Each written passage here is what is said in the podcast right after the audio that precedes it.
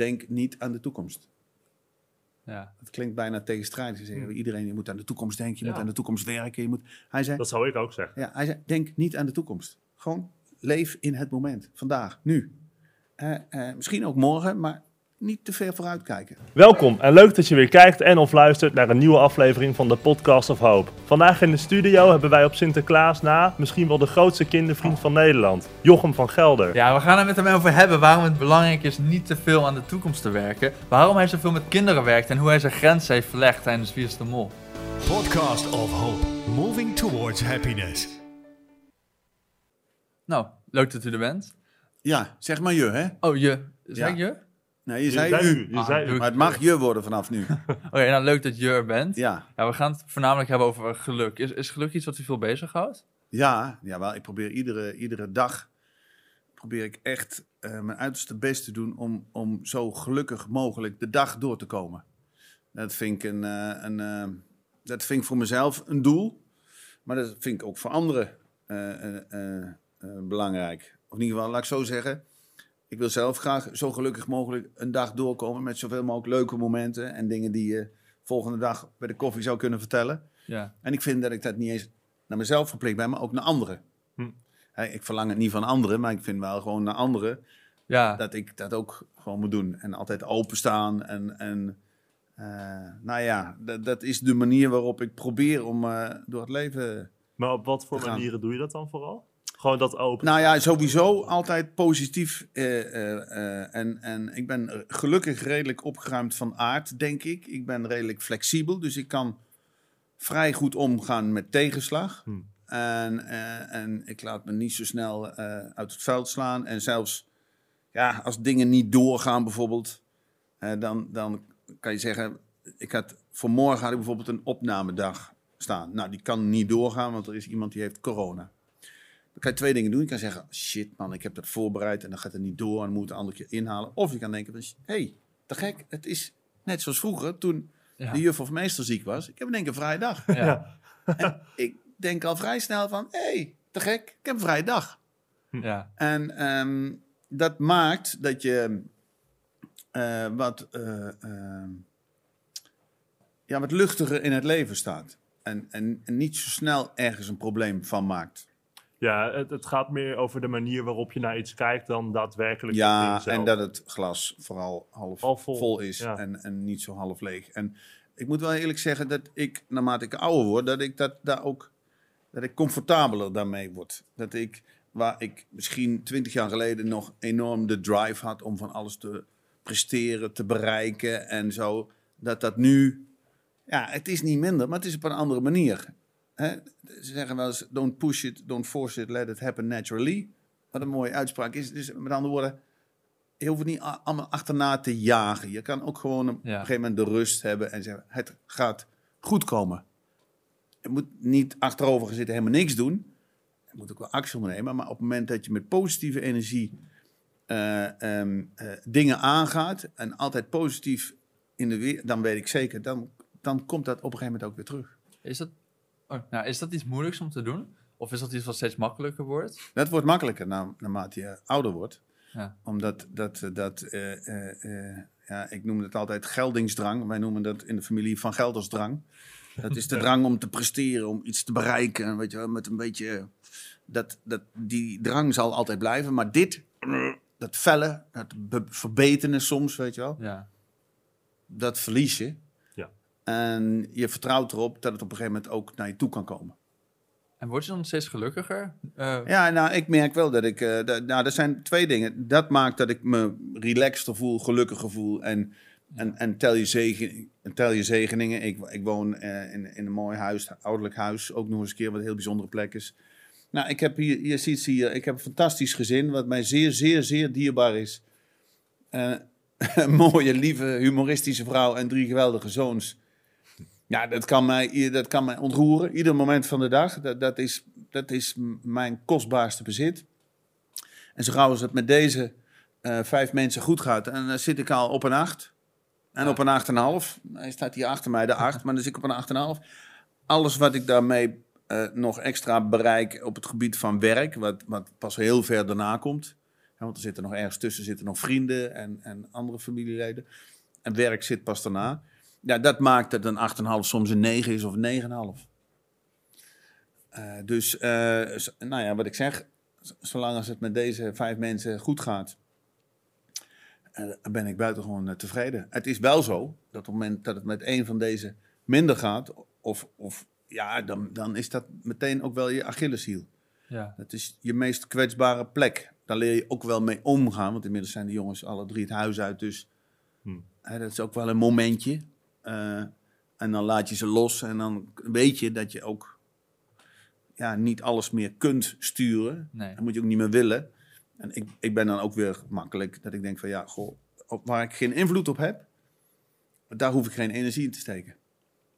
Waar ik, waar ik eh, invloed op kan hebben en wat ik kan veranderen, daar moet ik mijn energie in steken. Maar iets waar, waar, ja, wat gewoon een feit, daar, daar, daar kan ik ook vrij snel parkeren. Dus ja, ehm, ouder worden betekent ook wat eh, eh, gelukkiger worden. Van de andere kant is het dus wel een nadeel dat je. ehm je komt iedere dag, maar dan, dan redeneer ik eigenlijk, dan spreek ik mezelf tegen.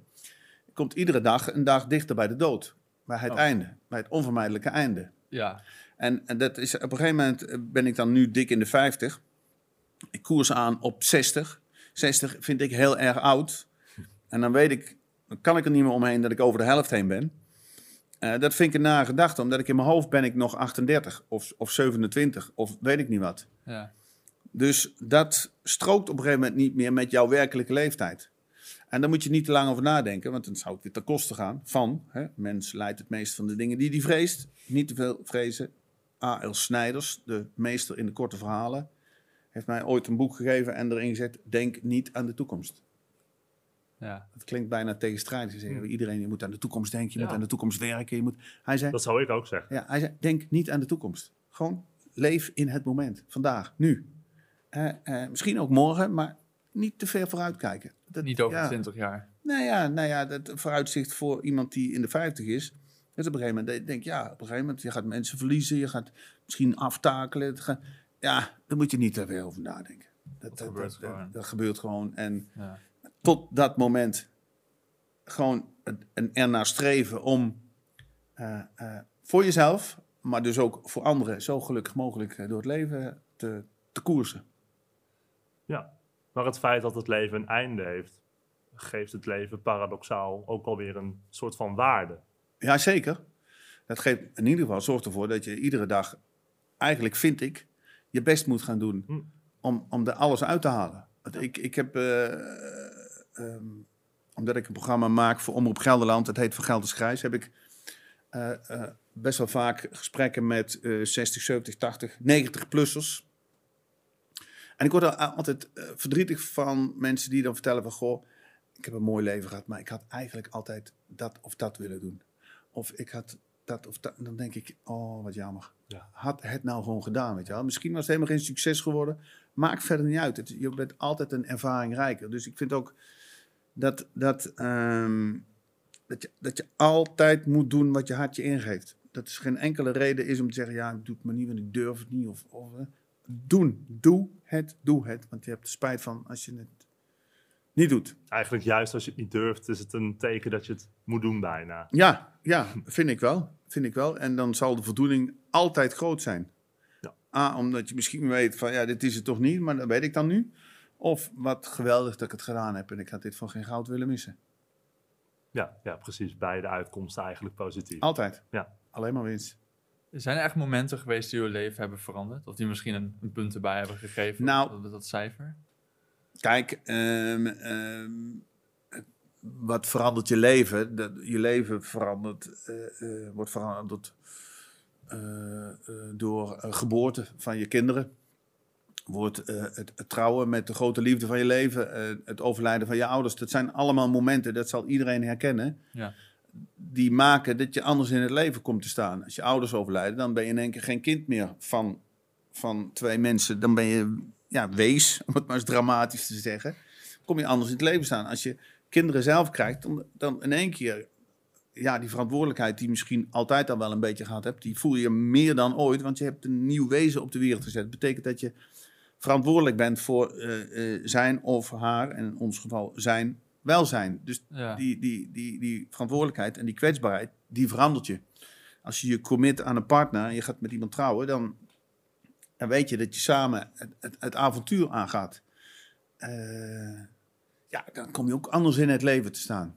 Dat, dat, dat zijn de dingen die wel life-changing zijn. En soms gebeuren er ja, eh, gedurende de jaren ook wel dingetjes waarvan je zegt van oké, nu ga ik toch op een andere manier.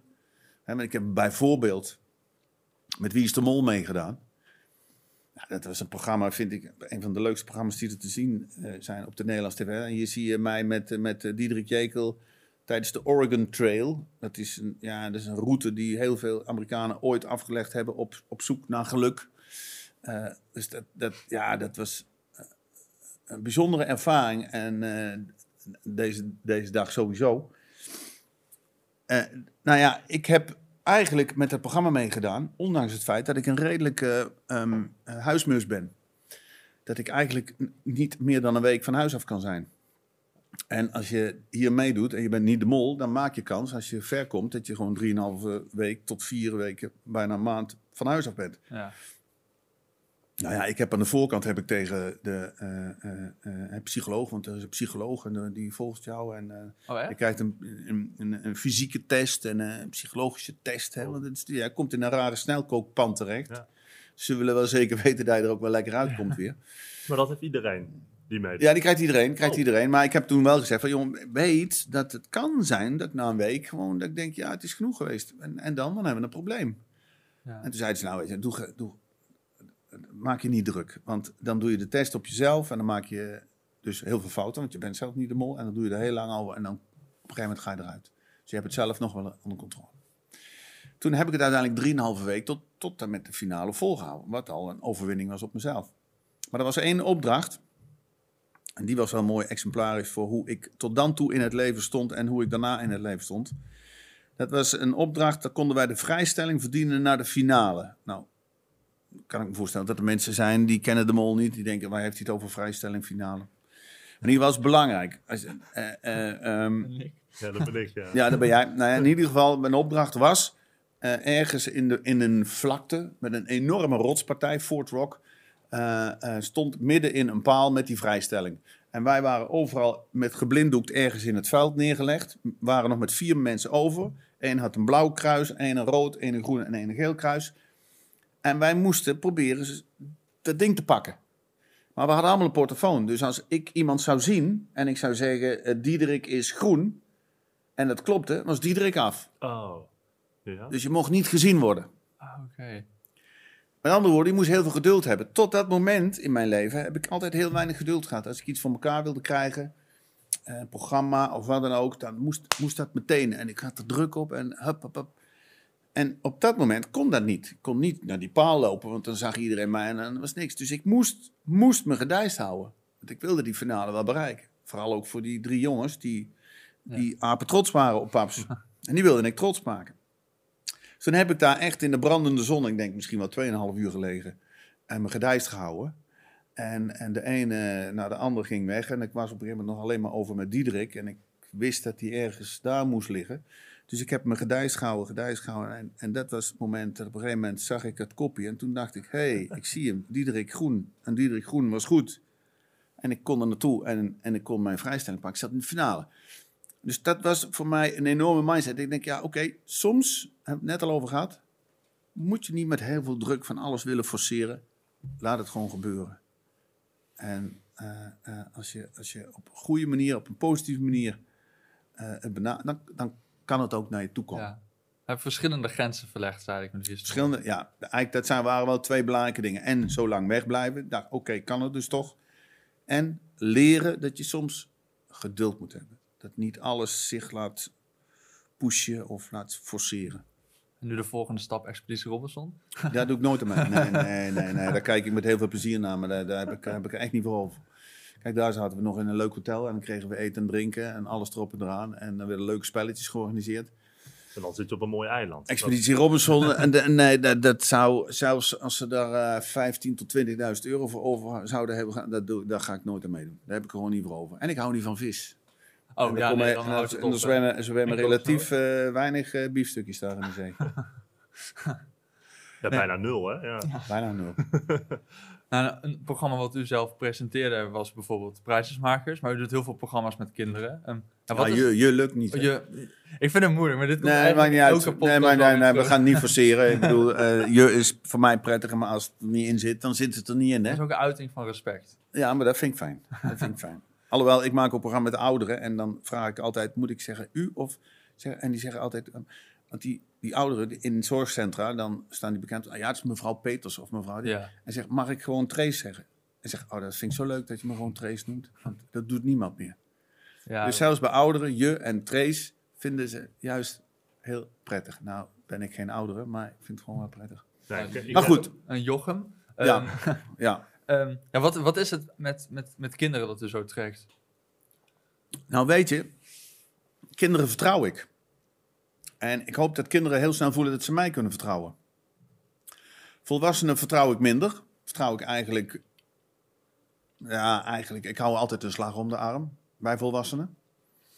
En dat heeft ook te maken met het feit dat in medialand, als je daar, eh, laten we zeggen, eh, werkzaam in wil zijn, dan, en je komt niet uit, uit het Gooise, dan moet je een lange weg gaan. Dan moet je heel erg je oogkleppen op hebben om, om je doel te bereiken. En dat heb ik ook gehad vrij lang. Ik heb heel veel screentesten gedaan. Ik ben heel vaak afgewezen. Moet je enorm geloof in jezelf hebben. En wordt je heel vaak wordt daar een, een, lekkere worst voor gehouden. En uiteindelijk wordt die weggehaald. En ja, nee, we, fantastisch. We gaan een programma doen. Er komt niks van terecht. Hé, te gek. En dan had ik weer een stuk in de krant staan. Dan ging het weer niet door. En als dat heel vaak gebeurt, dan hou je een slag om de arm. Dan denk je, ja, hallo. Jij zegt van alles, maar dan Ehm, gek genoeg verlies je een beetje het vertrouwen in volwassen mensen. Hmm. En eh, dan hou je altijd slag om de arm. En ik, ik ga ook altijd uit van, nou, ik ga eruit dat, dat het programma niet scoort of dat het niet goed gaat. En dan kan het alleen maar meevallen. Het is ook omgekeerd positivisme. Uitgaan van niets of weinig, Ja, En dan valt het altijd mee. Ja. Altijd mee. Bij kinderen hoef ik nooit rekening te houden met wat ze zeggen.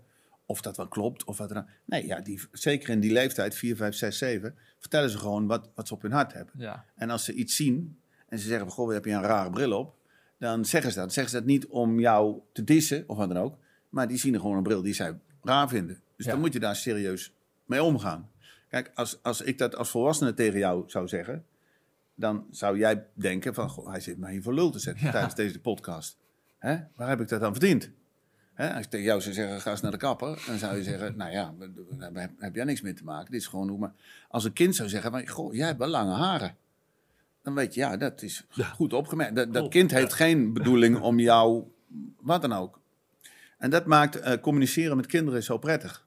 Zij, zij, zij, zij reageren onbevangen, spontaan. En ik heb wel eens een lezing gegeven die ging over het geestelijk dotteren van volwassenen.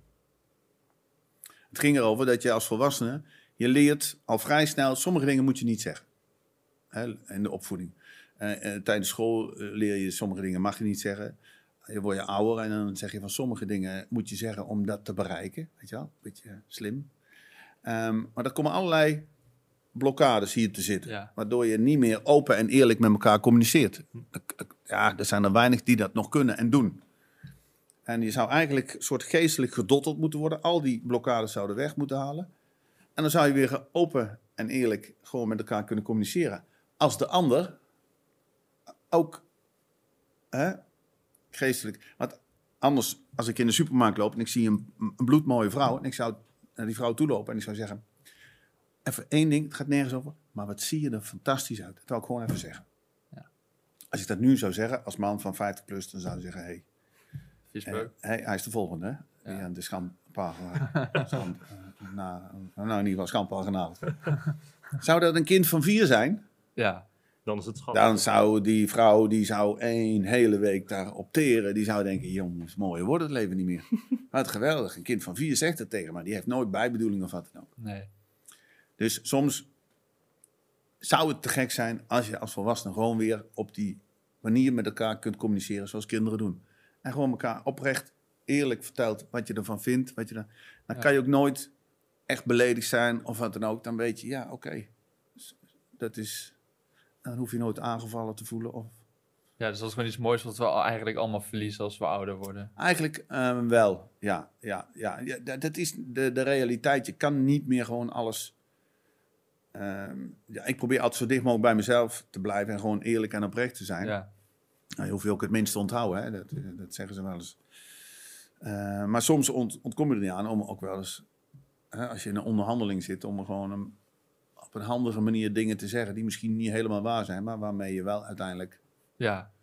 Hè? Het meest bereikt. Soms, ja. soms is een lopje, en een lopje noem ik dat een heel subtiel lopje. In voetbal is het een lopje eroverheen, maar een lopje is een leugentje om best wil. Oh, ja. Dat je dan een lopje, een klein lopje, dat je dan zegt van oké, als we het leven daardoor makkelijker maken en ik een hoop stress voorkom, dan even een lopje. ja. Maar het liefst zo min mogelijk. En kinderen eh, maken geen lopjes.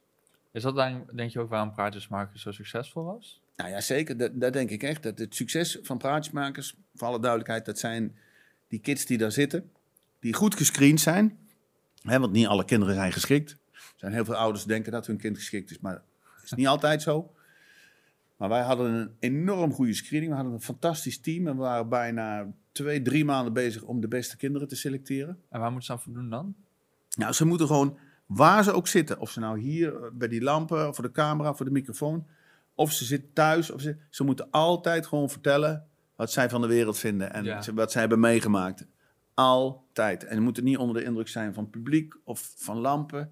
En eh, nou ja, die kinderen zijn er. Maar één op de twintig kinderen had dat. Dus dat betekent als je voor een serie van 12 afleveringen 100 kinderen nodig hebt, dan moest je 2000 kinderen zien. Jezus. Ja, En dat maakte dat dat programma zo briljant was. En dat er na praatjesmakers nooit meer zo'n programma is geweest. Überhaupt niet. Maar ook niet een programma geweest is waarbij kinderen zo goed tot hun recht kwamen. Omdat er gewoon altijd te weinig eh, eh, tijd is besteed aan, aan, ehm, aan screening. Wat programma's dan wel eens deden, die gingen dan bij een castingbureau... gingen ze kinderen vandaan halen. ja, Want die stonden daar ingeschreven en die waren camera gewend en zo. Maar er waren eigenlijk bijna altijd kinderen die niet leuk waren, maar die leuk deden. Kinderen Ja. die bewust waren van het feit dat ze of knap waren of wel bespraakt of Ja. wat dan ook. Door ouders en zo, er is niks mis mee. Maar die, ja, die wisten, ik moet, iets, ik moet iets leveren. ja. Ik moet eh, leuke dingen zeggen. Dus die waren niet leuk, maar die deden leuk. Die waren juist te bewust van de Ja, ja, ja. publiek, En het is sterker nog, het is zo, soms hadden we kinderen die waren zo briljant dat we die nog een keer terugvroegen. En de tweede keer lukt het niet meer. Oh, Want in de tussentijd waren ze op tv geweest. Ja. Iedereen had gezegd, oh, je bent zo grappig, je bent zo leuk. Dus ze dachten, hé, hey, ik ben grappig, ik ben leuk. Dus die dachten, oké, ik moet misschien nog eens meer van dat soort dingen. Ja. Dus die waren niet meer leuk, maar die gingen leuk doen. Ja, het is echt die, En dat is een wereld van spontaniteit. Die, Ja, eh, die onbevangenheid. Die, Ja. ja. de, ja, de mooiste gesprekken die ik met kinderen gehad heb, dat waren gesprekken die, ehm, die ze zelf initieerden. Eh, eh, drie jongens waarbij ik het over vriendschap wilde hebben. En nog voordat ik de eerste vraag gesteld had, kwam er eentje zei: Ik, heb, een- ik moet iets zeggen tegen jou, is een geheimpje. Ik zei: Nou ja, doe maar. Het is eigenlijk niet zo netjes, want iedereen zit mee te kijken. Maar nou, die vertelde dat eh, zijn juf Maria verliefd op mij was. En vervolgens ging het hele gesprek natuurlijk over wat ik eigenlijk niet mocht zeggen, maar wat ik wel wilde weten. Want ik was inmiddels wel nieuwsgierig geworden naar juffrouw Maria. Ja, En het begon al heel bijzonder, want het zat schaal op de lippen. Schaal op de lippen? Had schrale lippen. En ze had een pukkel op de neus en ze had, ze had zwarte kleren aan. Dus die juffrouw Maria die ik in mijn hoofd had, dat was niet die juffrouw Maria. Die... Maar daar werd een briljant gesprek eigenlijk, omdat we gewoon meegingen Ja, met waar die kinderen mee kwamen. En dat moet je, dat, dat is het enige, hè, want voor de rest zeggen ze altijd, ja, maar ik deed het zo fantastisch. Dat, het is eigenlijk te makkelijk voor woorden, want je moet en kinderen serieus nemen en je moet kinderen gewoon laten shinen. En het gaat niet om mij, het gaat om die kids. ja. En als je zo gaat zitten, nou, dan, kan, dan, dan kan iedereen het. Zo ingewikkeld is het dus niet. En u heeft ook een theatershow gehad, de Wereld Betermakers. Eh, het genootschap van de wereld beter maken. Oh, het genootschap van de Wereldbetermakers. Ja. En daar worden ook kinderen, zo, nou, niet gebruikt, maar daar worden ook kinderen gevraagd naar ideeën eh, Ja, ehm, voor een betere toekomst. Voor, nou ja, wat is jouw idee om de wereld beter te maken? Ja, Ja, Zijn daar nog ideeën uitgekomen? Ja, nou, er kwamen heel veel briljante ideeën uit. Eh, het is natuurlijk een heel, heel eh, het is een, een groot thema. Ja. Hoe kunnen we ervoor zorgen dat alle kinderen in de wereld zich net zo gelukkig voelen als de kinderen in Nederland? Die, laten we zeggen, gemiddeld gezien eh, best gelukkig zijn. Waarbij we niet moeten onderkennen dat er ook in Nederland heel veel kinderen zijn die bijvoorbeeld onder de armoegrens eh, eh, leven en, en waar de thuissituatie verre van ideaal is. Dus om nou te zeggen dat alle kinderen in Nederland gelukkig zijn, dat, dus dat kan helemaal niet. Maar gemiddeld Ja. hebben kinderen in Nederland de kans om naar school te gaan, om s'nachts gewoon in hun huis te slapen, eh, eh, niet te hoeven werken. Op een 7,6 zitten ze. 7,6 is een mooi, is een mooi getal. Nou ja, dat gegeven, dat gegeven vonden wij mooi. En ik samen met Ron Bons om, om daar een voorstelling te maken. En kinderen uit te nodigen om eens te komen met hun idee om de Ja. wereld beter te maken. En tegelijkertijd, tijdens de voorstelling, ook, ook kinderen op, misschien op een ander spoor te zetten. En ze een beetje, een beetje eh, eh, eh, ehm, te verleiden om voor een andere optie te kiezen. Ja. Dat zit ook in de voorstelling. Maar ook om ze te laten zien hoe, hoe leeftijdsgenoten op de vuilnisbelt in Bandung leven en wat zij moeten doen. En, en ja, bij iedere voorstelling waren de kinderen diep onder de indruk. Waren er echt stil van. Ja. hadden zoiets van, jongens, kinderen van 4, 5, 6 die, die gewoon acht uur lang iedere dag moeten werken. En uiteindelijk dan 1 euro krijgen als ze heel veel plastic hadden verzameld in die enorme, immense vuilnisbelt eh, in Bandung bij, bij eh, temperaturen van, van 35, 40 graden. Ja, dat is... Zelfs als je het ziet, kan je het nog niet geloven. Nee. Eh, maar dat zit ook in die voorstelling. Ja. Het is gewoon om de bewustwording van kinderen te vergroten en te zeggen: Oké, jongens, jullie hebben het goed, realiseer je dat. Heel veel kinderen op heel veel plekken in de wereld hebben het minder. Wat, wat kunnen we eraan doen? En eh, ja, de ideeën die daar kwamen, die waren soms heel praktisch. Gewoon, ja, als we nou alle kinderen een geluksteentje geven, misschien dat het dan de wereld er ook al beter uit komt te zien, ook voor hen. Eh anderen zeiden, ja, we moeten, we moeten daar met schepen naartoe en zoveel mogelijk eh, goederen. Dus we moeten zorgen dat die kinderen een huis krijgen, een goed huis. En dat ze, nou, dan kom je weer een beetje in, in, in de lijn van SOS Kinderdorpen, waar we een samenwerking mee hadden. Maar ik heb een hele doos met allemaal ideeën van kinderen eh, eh, om de wereld beter te maken. Daar, daar, eh, ja, daar moet nog wat mee gebeuren. Dus Ja. En, en, hoe, en wat is de reden dat u dit met jonge kinderen deed? Nou ja, kijk, kinderen, daar kan je hun, het bewustzijn nog vergroten. Die kan je nog zeggen, "Wel, jongens, eigenlijk als basis dat in Nederland die kinderen op een 7,6 zitten. En Ja. of ze dat realiseren en, en of ze enig idee hebben hoe dat komt. Hoe komt het nou dat kinderen hier in Nederland gelukkig zijn? Eh, en, en, en dat ze ook zien dat op andere plekken het anders is. En, en dat ze ook kunnen beseffen en nadenken van... Goh, wat kunnen we er nou in Nederland aan doen? Ja, Want je kan zeggen, ja, weet je wat? Ja, zij hebben pech gehad. Die zijn daar geboren, ik hier. Ja, nou, klaar. Of, nee, misschien kan ik iets doen om daar, zoveel duizend kilometer verderop, iets in beweging te zetten. ja, En dat vind ik mooi. En ik vind het mooi dat kinderen daar, eh, dat, daarover nadenken. En dan zijn kinderen het meest geschikt. En, en vooral ook omdat ik die klik heb met kinderen. En het Ja. gewoon prettig vind om met kinderen te werken. ja. En heeft u eh, voorbeelden ehm, die bijvoorbeeld u inspireren om gelukkig te worden? Of misschien ook om de programma's te maken die u maakt? Nou, ik ben nooit zo van de, van de, van de, van de, van de voorbeelden. Nee. Eh, kijk, ik, eh, ik, heb, ik heb één.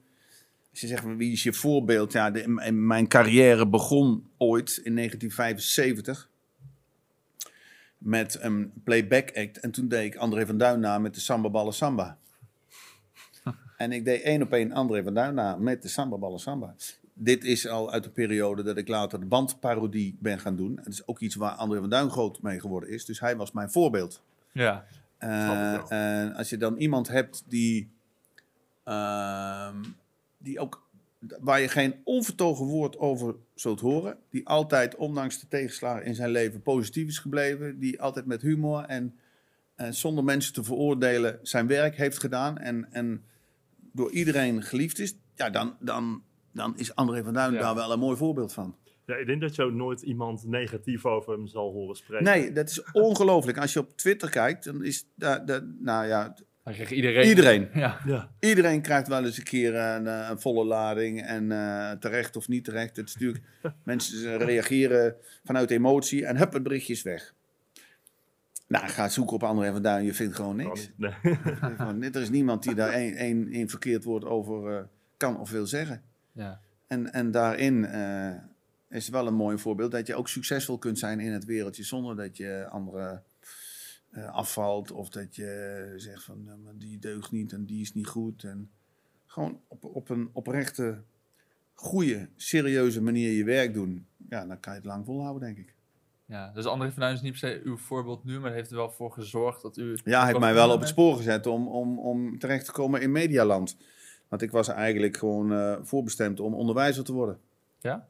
Ja, sinds dat ik in de derde klas, toen was ik negen denk ik, bij eh, meester Cor van in de klas zat, dacht ik, ja, maar dat wil ik ook. Dit is het mooiste wat er is. Ja. Kinderen les geven en ik gaf mijn jongere broertjes gaf ik ook eh, les na schooltijd.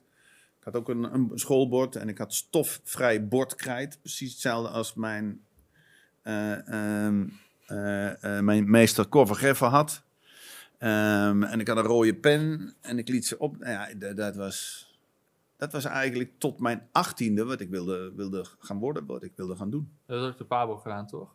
Pabo gedaan, niet afgemaakt. Op een gegeven moment vriendelijk doch dringend verzoek gekregen van de directeur om de opleiding te verlaten. Oh. Want ik was eigenlijk was ik er niet zo vaak meer. En als ik er wel was, dan was ik vooral bezig om de boel eh, een beetje van hun werk te houden. Ja. Ik had al bedacht dat misschien de showbiz toch iets afwisselender zou worden in de toekomst. eh, en, ehm, en ook makkelijker geld op zou leveren. Want ik trad toen al vrij vaak op met, met, de- met de bandparodie. Hmm. Eh, maar ik moest eh, nog in dienst, dus ik moest even nog afgekeurd worden. Want ik wilde natuurlijk absoluut niet in dienst. Ik denk, nou, daar, ga ik niet overleven, dat moet ik niet doen. Toen heb ik mezelf af laten keuren. S5 is gewoon geworden, denk ik. En toen kon ik stoppen met mijn studie en toen kon ik me richten op, op het doel wat ik toen voor ogen had. En dat is een programma met kinderen op televisie. Dat is een onzekere keuze, toch? Bedoel, Ja, nee, ja, zeker. wel Ja, onzeker, nou ja, zeker onzeker. Zeker onzeker, ja. Nee, en ik had ook niet gedacht dat mijn vader, want die was eh, directeur van de timmerfabriek, wethouder. En die was vooral altijd bezig om te zeggen, jongens, maakt niet uit wat je doet, maar zorg dat je je diploma's hebt. Dan kan je altijd op terugvallen. Hè, zoals heel veel ouders dat zeggen. En eh, toen ik naar hem toe moest om te zeggen, ja, ik wil stoppen met mijn studie. Nou ja, toen dacht ik, nou, gaat hij niet pikken. Hij zal zeggen, maakt me niet uit. Je gaat eerst die anderhalf jaar nog even volmaken. En dan doe maar wat je wil. Ja. Maar dan heb je in ieder geval dat diploma. Nou ja, dat zei hij niet, want hij had waarschijnlijk al aanzien komen dat ik toch al wel heel veel tijd bezig was met het optreden, met het zelf maken van bandjes. Dus hij, hij ging daarachter staan en vervolgens, ehm, ja, eh, heeft hij zelfs nog een studio voor me gebouwd waarin ik rustig mijn werk kon doen. Oh, mooi. En dat was de start. En mijn ouders die stonden er volledig achter en dat eh, scheelt een hoop. Ja, dat is wel fijn, kan ik me En voorstellen. het is goed gekomen uiteindelijk. En uiteindelijk is het goed gekomen. Ja, ik vind wel. Ik vind, ehm, ehm, ik ben eh 89, me, heb ik mijn eerste programma gekregen. Dat is eh, nu eh 30, 32 jaar geleden. Dus ik mag al 32 jaar tv-programma's maken, presenteren. En ik hoop dat ik nog tot in lengte der eh, jaren mag doen. Want ik vind het nog steeds het leukste wat er is. Zeker als je zelf formats bedenkt en die op de buis kunt brengen. Ja. En het is afwisselend. En dus ik vind het ehm, top. Dus en, ja, dat ik al zo lang eh, dit eh, kan doen en nog steeds eh, bezig ben. En vol met ideeën zit en nog steeds de, de, ambitie heb om... hè, want het mooiste programma moet ik nog gaan maken, denk ik. Ja, dat zegt genoeg. Maar het is, Ja. het is toch ook wel iets wat gelukkig maakt, denk ik, een roeping op die manier vinden. Ja, ik denk dat het heel, heel gelukkig maakt als je werk kunt doen.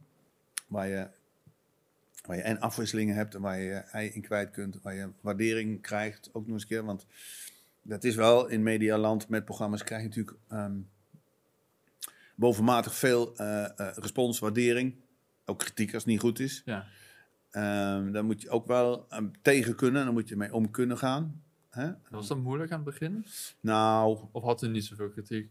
Ik had niet zoveel kritiek eigenlijk, nooit.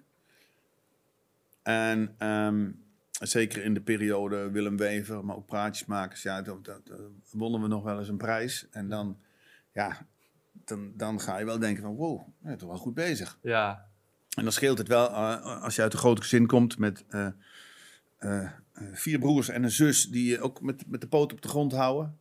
Een hele nuchtere vrouw heb ik. Eh, mijn ouders ook eh, redelijk van, joh.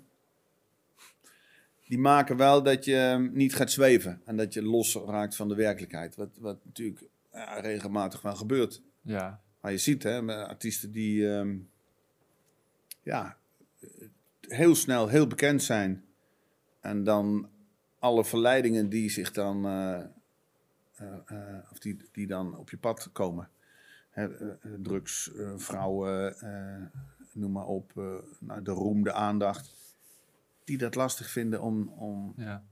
om daarmee om, mee om te gaan. En vooral als je jong bent.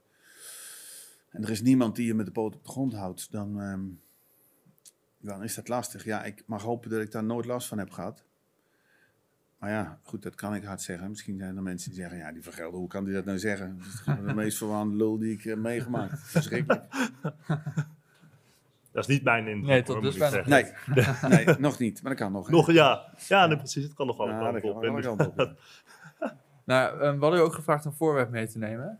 Ehm, Ja, ik heb een voorwerp meegenomen. En dat is, ehm, ja, eigenlijk, je ziet natuurlijk nu, ja, eigenlijk is, is, is de dat, foto's. dit is een foto, maar het is eh, ook, ook weer een foto. Oh, het voorwerp is een foto. Oh, Het voorwerp is er gewoon voor. Kijk, dit zijn, dit, eigenlijk heb ik hem al, want ik heb al de foto's natuurlijk. Het is een dubbeling, maar ja, dit, dit zijn mijn drie zoons en is mijn vrouw. Dit is eh, eh, eigenlijk alles wat mij gelukkig maakt. Echt Alle de allergrootste geluksbron. eh. Dit is verreweg de grootste geluksbron.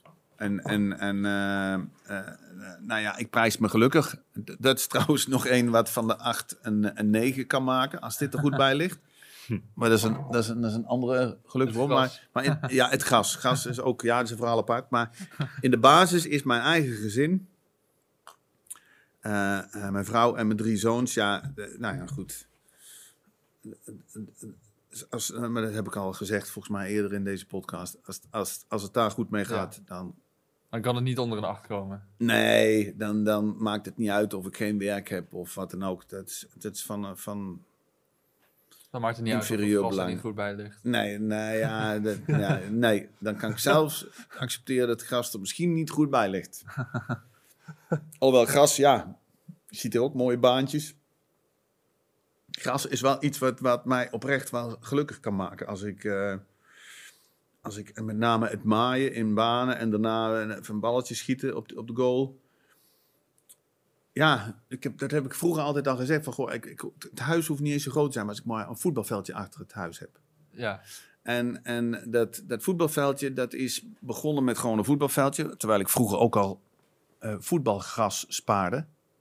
Ja, er zijn weinig mensen die voetbalgras sparen. Ja, dat Dus dan ging ik in, naar, in de Kuip en dan ging ik zo in die, in, de, in die gracht staan. En dan pakte ik zo een paar sprietjes en deed ik in een zakje. En dan had ik gras uit de Kuip en ik had gras uit de meer en, en gras uit, eh, het- van het kasteel en van, van de, de goffer natuurlijk. En op een gegeven moment verpulverde dat, bleef er helemaal niks meer van over. Maar, maar goed, ik spaarde voetbalgas.